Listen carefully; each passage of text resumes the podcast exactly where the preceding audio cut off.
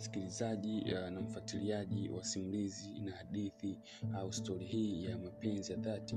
Karibu tena katika sehemu au episodi ya pili ya hadithi na simulizi hii uh, ambapo uh, katika sehemu iliyopita tulishia pale ambapo mzee uh, mzee johni mchaka alikuwa ndani ya ofisi ya mwalimu mkuu na mtoto matias alikuwa nje na gafla likaingia gari jeupe la serikali lililokuwa na nambari zinasomeka stk basi bwana leo uh, tunaendelea uh, baada ya gari lile uh, kuja na kupaki jirani pembeni ya ofisi ya mwalimu mkuu dereva alishuka na kwenda kwenye mlango uh, wa sehemu ya nyuma pembeni na kufungua mlango wa kushoto pembeni.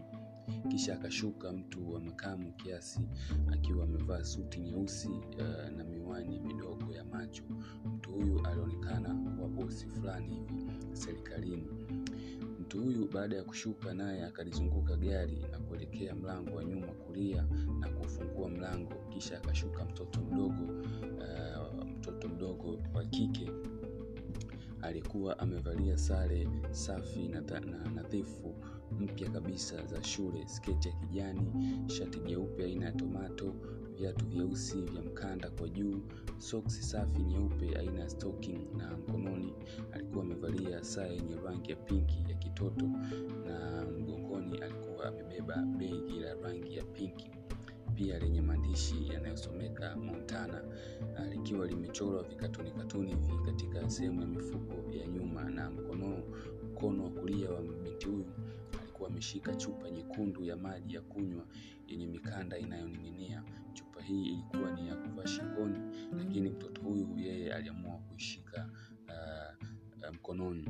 Basi bana baada ya kushuka mtoto huyu aliongozana na baba yake alikuwa amemshika mkono na kwa pamoja walianza kujongea na kuelekea ilipokuwa ofisi ya mwalimu mkuu baada ya kufika mlangoni uh, hata kabla ya kugonga hodi mwalimu mkuu alionekana uh, kumtambua vizuri kabisa uh, mtu huyu kwa, kwa nafasi yake kwani alisikika akimkaribisha karibu mheshimiwa karibu mheshimiwa hakimu naye akajibu akisema asante mwalimu naweza kuingia mwalimu mkuu akamwambia bila shaka mheshimiwa.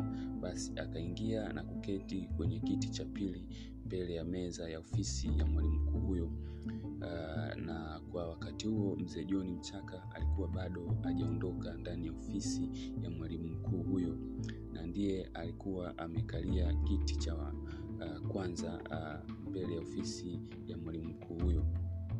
Basi mheshimiwa hakimu jonas kama alivyoitwa na mwalimu mkuu huyo alikaribishwa tena uh, kwa mara ya pili na mwalimu mkuu huyo akarekebisha uh, suti yake uh, vizuri na kutulia vizuri kwenye kiti huku binti yake yule akabaki amesimama pembeni yake kwani hakukuwa na kiti kwa ajili yake. Basi hakimu yule uh, baada ya kukaa vizuri alimpa mkono mzee mchaka wakasalimiana huku akimtania na kumwambia naona mzee wangu na wewe umekuja uh, umekuja kutimiza wajibu wakatabasamu uh, na mazungumzo yakachukua nafasi yake kidogo kwa muda.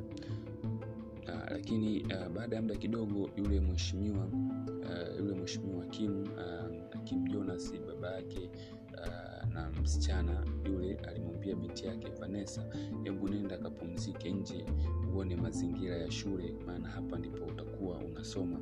Nenda ukayazoee mazingira niache mimi na mwalimu tutamaliza kila kitu.